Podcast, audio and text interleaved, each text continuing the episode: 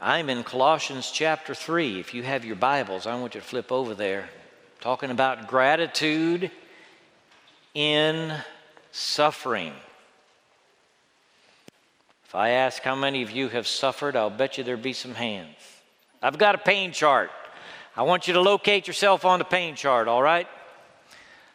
Uh, I want you to decide whether you're no pain or high pain. Okay? Have you seen this chart before? All right. Now, some of you may be thinking, suffering, man, life is going great for me. Well, that, that means you would be at no hurt, okay? So, big smile on your face, no problems. Somebody here may be at number 10. It hurts worse than it ever has before. Wherever you find yourself on the pain chart, this text, this scripture, is for you. This is for you. Times are going good. This is for you. The worst it's ever been, this is for you. All right? Because we're talking about gratitude, thanksgiving, even in suffering. You know, I'm going to join my family. There are probably going to be about 130 people at our Thanksgiving uh, dinner. And I'm looking forward to my mother's hot rolls. She's probably going to fix three or four hundred of them. She'll arrive at the meal with the rolls all rolled up and on platters everywhere in the foot, uh, in the trunk, on the back shelf, on the floorboard. She's got all these rolls and she wants them to be hot because that's how her boys like them. So she's going to put them in the oven and she's going to cook them probably there on site. So we pull them out and put on the butter and all that and eat them just as hot as they can be. Mother's also ordered 60 pounds of mashed potatoes. Ten, yeah, there are six people that are supposed to bring 10 pounds each. So we're going to have a lot of food. But I am so grateful. I'm so thankful that it's Thanksgiving and that we can go to our families and give God praise and thanks for all his good gifts to us. He deserves our gratitude. He does. And the scripture says here in Colossians 3, verse 12, Therefore, as God's chosen people,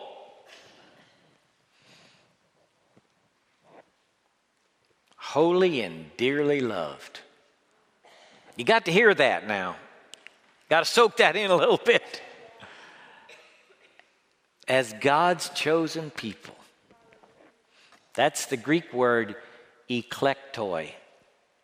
Sounds like an English word you know. Eclectic, doesn't it? What does eclectic mean? Gathers from all these different places, puts this strange assemblage together. God's chosen people, picked here, picked there, picked there. You have to go back to verse 11 to understand why the therefore is there. Therefore, because Christ is in us all, because Christ is all and is in us all. Therefore, because God has brought together His church, because there is no longer in the church any Greek or Jew, circumcised or uncircumcised, barbarian, Scythian, bond or free. But Christ is all and is in all because there is no Greek or Jew, Paul says. And here is a Jew, a Pharisee of Pharisees, saying that in the church of Jesus Christ, God has assembled an eclectic body from all different path- places and pathways in the world. And when we get together, we lose our old labels. We put them behind us. He's still a Jew, all right? But in the church of Jesus Christ, that is way down here. Now, for him, being Jewish was more than being an American. I mean, we claim our American heritage very highly. When, when Paul says no longer a Jew, that's not just his citizenship, That's not just his nationality, it's his ethnicity. In fact, it is his culture and his religion. And when he says Greek, he's talking about the Hellenists. And if you look at the map, you can see Judea here at the east end of the Mediterranean Sea, and you can see Greece thrusting down from the north a few hundred miles to the west. And he is saying, in the church of Jesus Christ, the Hellenists lay down their labels, and the Jews lay down their labels because in the church, there's no longer Greek or Jew. There's no longer circumcised or uncircumcised. There's no barbarians or Scythians. I had to look up what a Scythian was. You know what a Scythian is? Somebody from southern Russia, what now is southern Russia, that part of the world. And they were considered wild beasts. These people had no limits, had no morals. That's how they were thought of. But some of them got in the church. Can you believe it? And so Paul says, no Scythians, no barbarians, not even slave or free. We lose those labels when we come into the family of faith. And now we de emphasize all those categories which prior to Christ labeled us and identified us. And who we are now is we are brothers and sisters in the body of Christ. We are an eclectic assembly of God's grace. He has chosen us from all the different places and all the different walks. And what I'm talking about is hard to do, but necessary to do in the church of Jesus Christ because the church has never, from the very first century, looked alike, talked alike. It's always been a mixture of all kinds of people. Always. And the diversity that is in this room really doesn't compare to the diversity that was at Corinth and Ephesus and Thyatira and Colossae back in that first century when, when slaves and, and free people got together and Jews and Gentiles, like day and night they were. And they came together in the church, God's chosen people, holy and dearly loved Clothe yourselves. Here's some new clothes for you to wear. Okay? Here's some five new suits for the new man, five new dresses for the new lady. Clothe yourselves with compassion, kindness, humility, gentleness, and patience. Bear with each other and forgive one another. If any of you has a grievance against someone, how could that possibly happen, of course? oh, it's happened to you. You have a grievance against someone. Forgive one another. If any of you has a grievance against someone, forgive as the Lord forgave you. And over all these virtues, put on love which is the overcoat that you put on when it's chilly outside. And some of you wore yours this morning. Put your dress on, you put your other clothing on, then you got that overcoat and you put it on. And when you walked into church, we saw the overcoat. That's what we saw. Over all of these new clothes that God gives you, you put on love. You snuggle into love. You cover yourself up with love. Why? It binds them all together in perfect unity. Let the peace of Christ rule in your hearts, since as members of one body you were called to peace. And be thankful.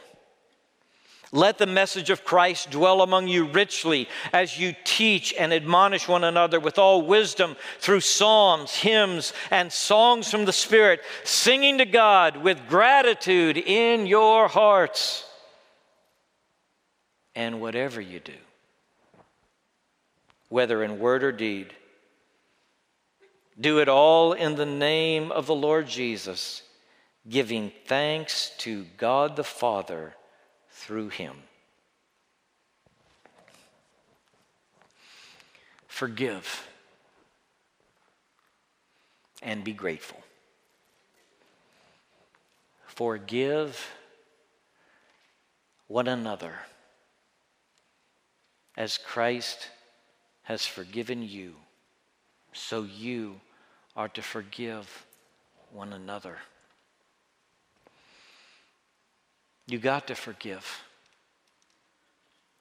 for your own sake. You got this unforgiveness in you. Somebody did you wrong. It was wicked. It was awful.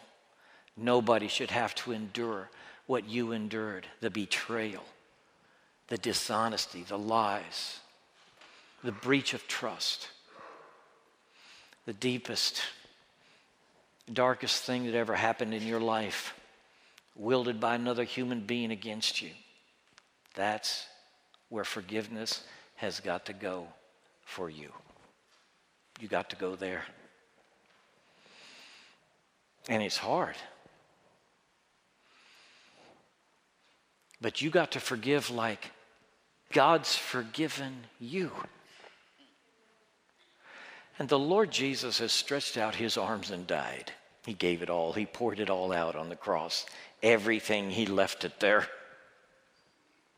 In order that he might bring forgiveness to you from the east of your life to the west, from the north of your life to the south from the first breath you take to the last breath you take, that you might be covered with every deed, every word, every outstretched hand, every movement of your heart, that you might be covered every breath you breathe by the forgiveness of God, complete, everlasting, and eternal, washed whiter than snow. God loves to forgive you that way. That's how Christ forgave you. That's the only reason you have heaven as your home. Not because you've improved by 30%. That's not why heaven's your home. Heaven's your home be, is be, because the Lord Jesus laid his life down for you and forgave you from beginning to end. You are covered and blanketed by the forgiveness of God. It's amazing, it's astonishing. It's hard to get your mind around that God would forgive you that way, but that's what the forgiveness of God is all about. God did not forgive you because you were a pretty decent person and probably deserved to be forgiven. The mercy of God is by definition in your life undeserved. You don't deserve it. Just like the person God has called to your mind and now the Holy Spirit is saying, You got to forgive him. And you are saying, But he doesn't deserve it. She doesn't deserve to be forgiven. She hadn't asked for forgiveness. She hadn't tried to make amends. She hasn't come to me. He hasn't come to me. And God's saying, Forgive. Forgive before they ask. Forgive right now. Let it go. Let the anger go. Let the bitterness go. Let the resentment go. It's got to go. You're coming up to Thanksgiving. I met a lady in the airport Friday night, stuck in Houston in bad weather. And she said, My brother hasn't spoken to dad in over a year. It's going to be a strange Thanksgiving. Maybe that's come upon your family. Maybe there is discord and disharmony and somebody's been offended and they won't forgive and they won't make it right.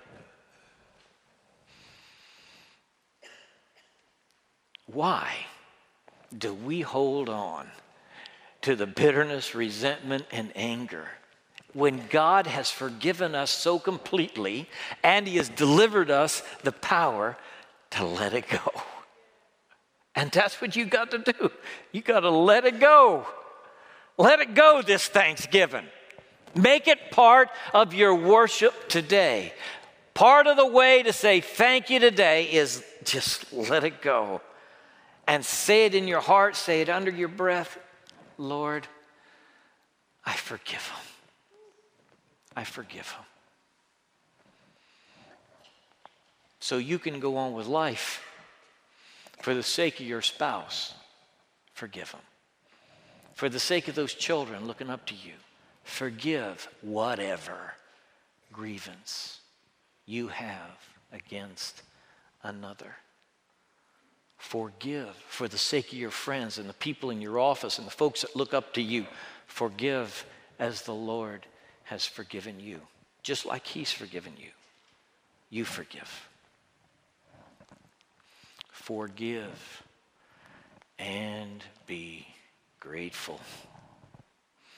If you are grateful for the marvelous grace God has poured out in your life in receiving you into His family, though you did not deserve it, and forgiving your sin, though you did not merit it. If you have received God's forgiveness, then you forgive too. And bear with one another. Bear with one another. We all know Miss So and so who talks and talks and talks. And somebody says, When's she ever going to slow down? And the answer is, She's not. And what you got to do as a brother and sister in the body is bear with her because we're all going to be imperfect till we get to heaven. And we know the man Mr. So and so, who will not communicate. All he's got to do is just tell us, and he won't. And you say, when is he finally going to learn to share what he's thinking? And the answer is probably not till he gets to heaven. So, what are you going to do with that? You're going to bear with one another because we all have faults that run all the way to the core and we are broken. That's us. We are forgiven, but we are not perfected. God's still working on us.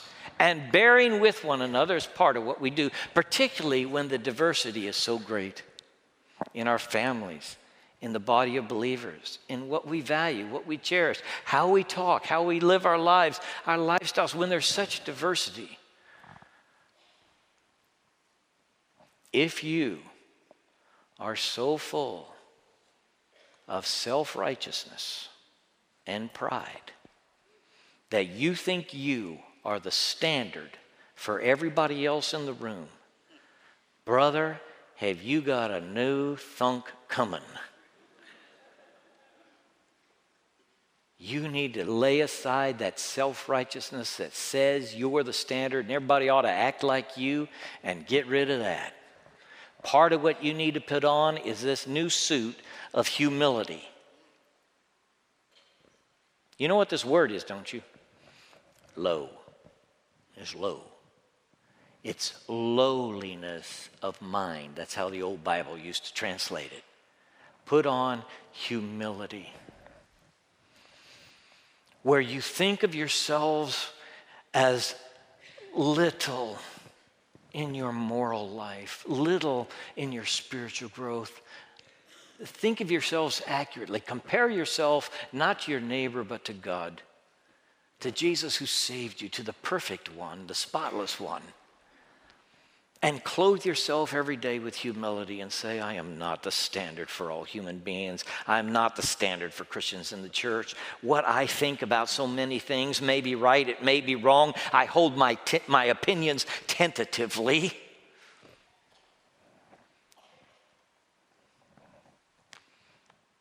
Put on that humility and bear with one another and forgive each other and look to Christ as a standard for yourself and for all. Forgive and be thankful. Sing and be thankful.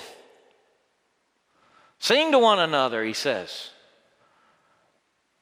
Songs, hymns, and spiritual songs Make melody in your heart to the Lord. Singing is more fundamental than we ever dreamed. It's fundamental to the people of God. For over 3,000 years, we know, since David took up his harp, composed his poems out there in the pasture watching the sheep, the people of God have had a song stirring inside of them. And they take the cardiovascular capabilities that God gave them and they force up a word of gratitude a song to the Lord from the very depths of their being that goes up through everything about them and out into the universe God made is a great praise unto Him. Sing and be thankful. Thank you for the cross, Lord. Thank you for the price you paid bearing all my sin and shame. In love you came and gave amazing grace. Thank you for this love, Lord. Thank you for the nail pierced hands. Wash me in your cleansing flow.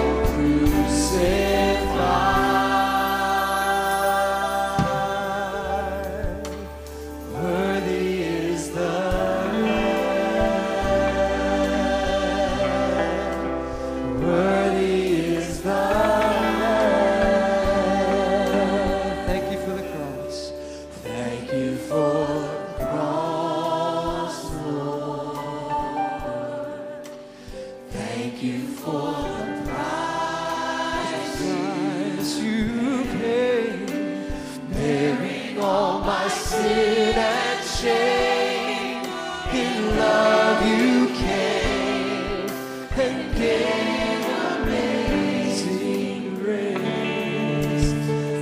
you for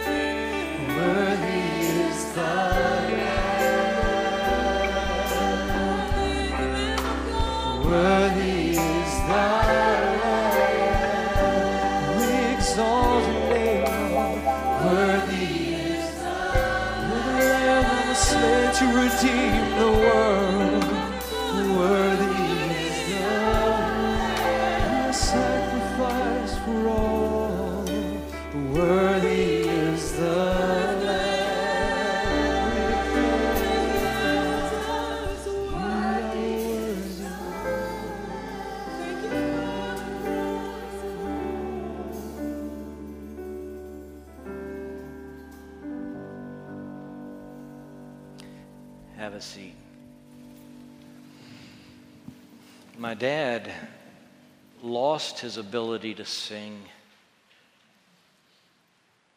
He said it too mu- took too much out of him when he was sick. I remember the last time I heard him sing. He sang all his life. He told me I was going to sing. He made song a part of my life. But you know, when baby Graham was in therapy, and he wasn't vocalizing right after he had fallen in that bucket and he'd been in ICU for 11 days, the therapist told us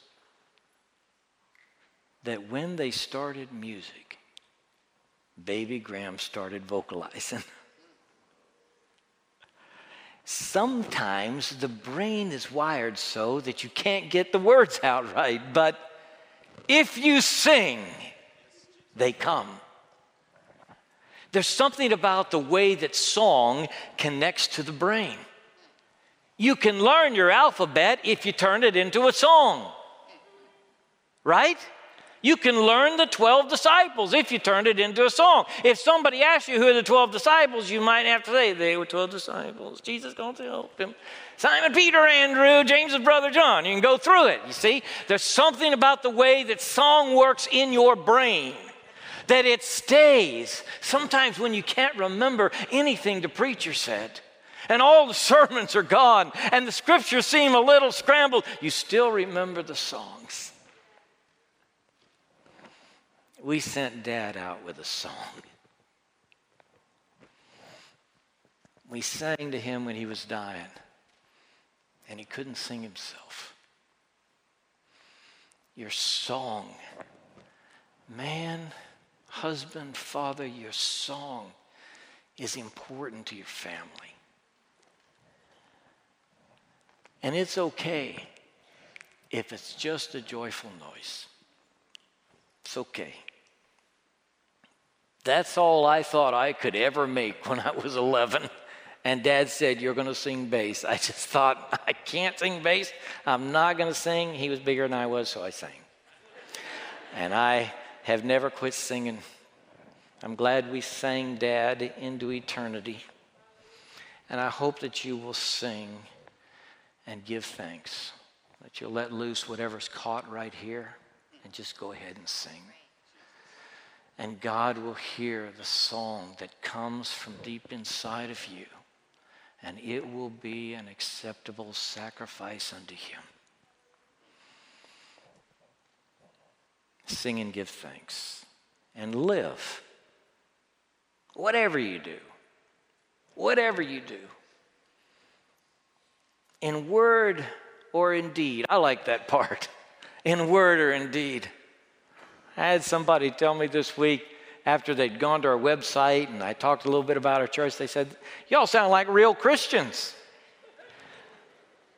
And I thought, Well, thank you. I feel so often that our Lord looks at us and says, What are you guys doing?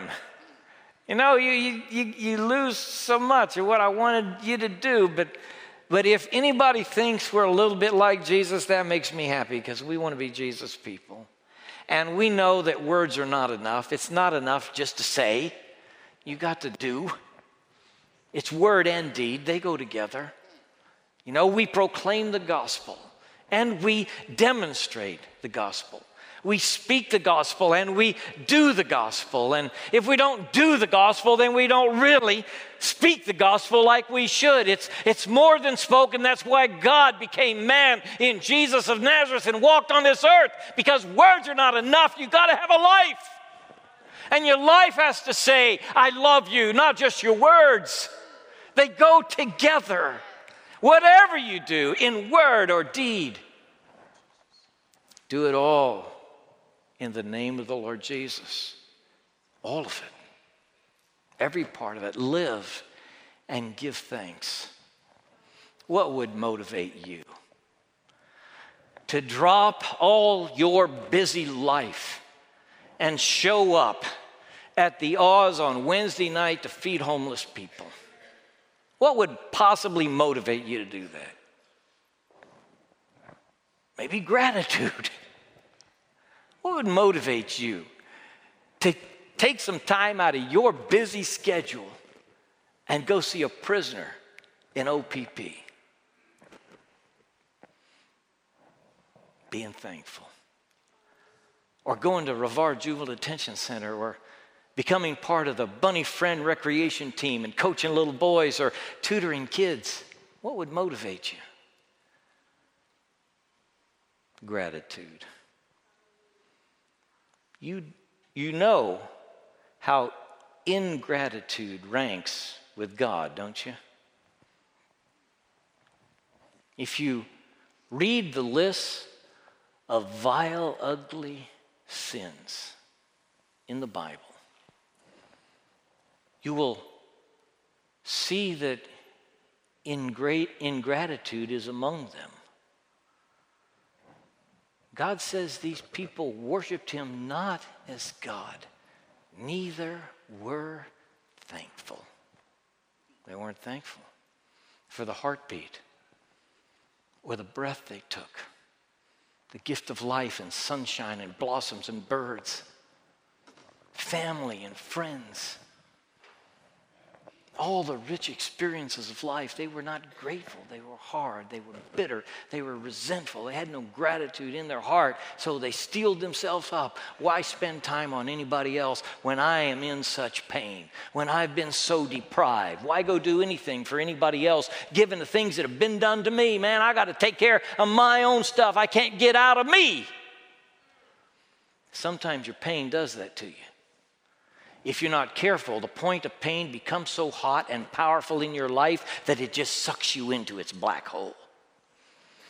And you're all about your pain. That's all you are. You say, okay, it's got a grip on me. I got a pain that won't let go. So, how do you get free? Well, you look around yourself and find somebody close who needs loved, and you go love them. Get off the couch and walk next door and love somebody. Be thankful you can still walk and talk and breathe and live and go bless somebody's life and that activity itself, just the act of caring for another person, will begin to break the grip of pain upon your heart and soul. Maybe you don't ever get pain free in this life, but you don't have to be its slave. So, what are you grateful for?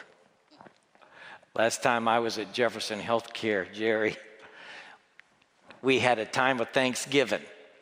Everybody was sitting around in their wheelchairs. And people started thanking God for family and for parents and for caregivers who were taking care of them and different things like that. And then Daryl wanted to talk. And he scooted his wheelchair around a little bit like only he could and waved the stump of his right hand that had a few twisted digit on it. But it's the only one he could wave because this other one was cut off right here and he had no legs, no legs, no hands. And Daryl is a pleasant and wonderful person to be around. I met him two years ago when I was talking to his roommate who didn't know the Lord. I don't know how he couldn't know the Lord, haven't known Daryl.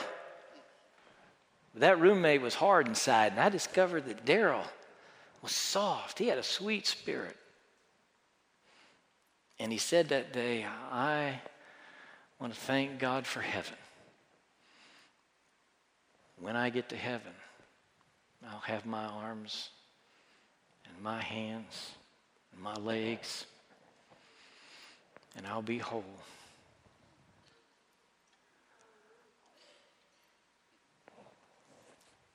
Fresh out of things to give thanks for, are you? Caught up in the trouble of your life, bound up by the pain that has gripped you, the sorrow that won't let go. There's a place in your life for real deep down, genuine, all out gratitude to God. And He is worthy of that praise. And if you lift your thanks to Him, it will free your heart. Bow with me, please.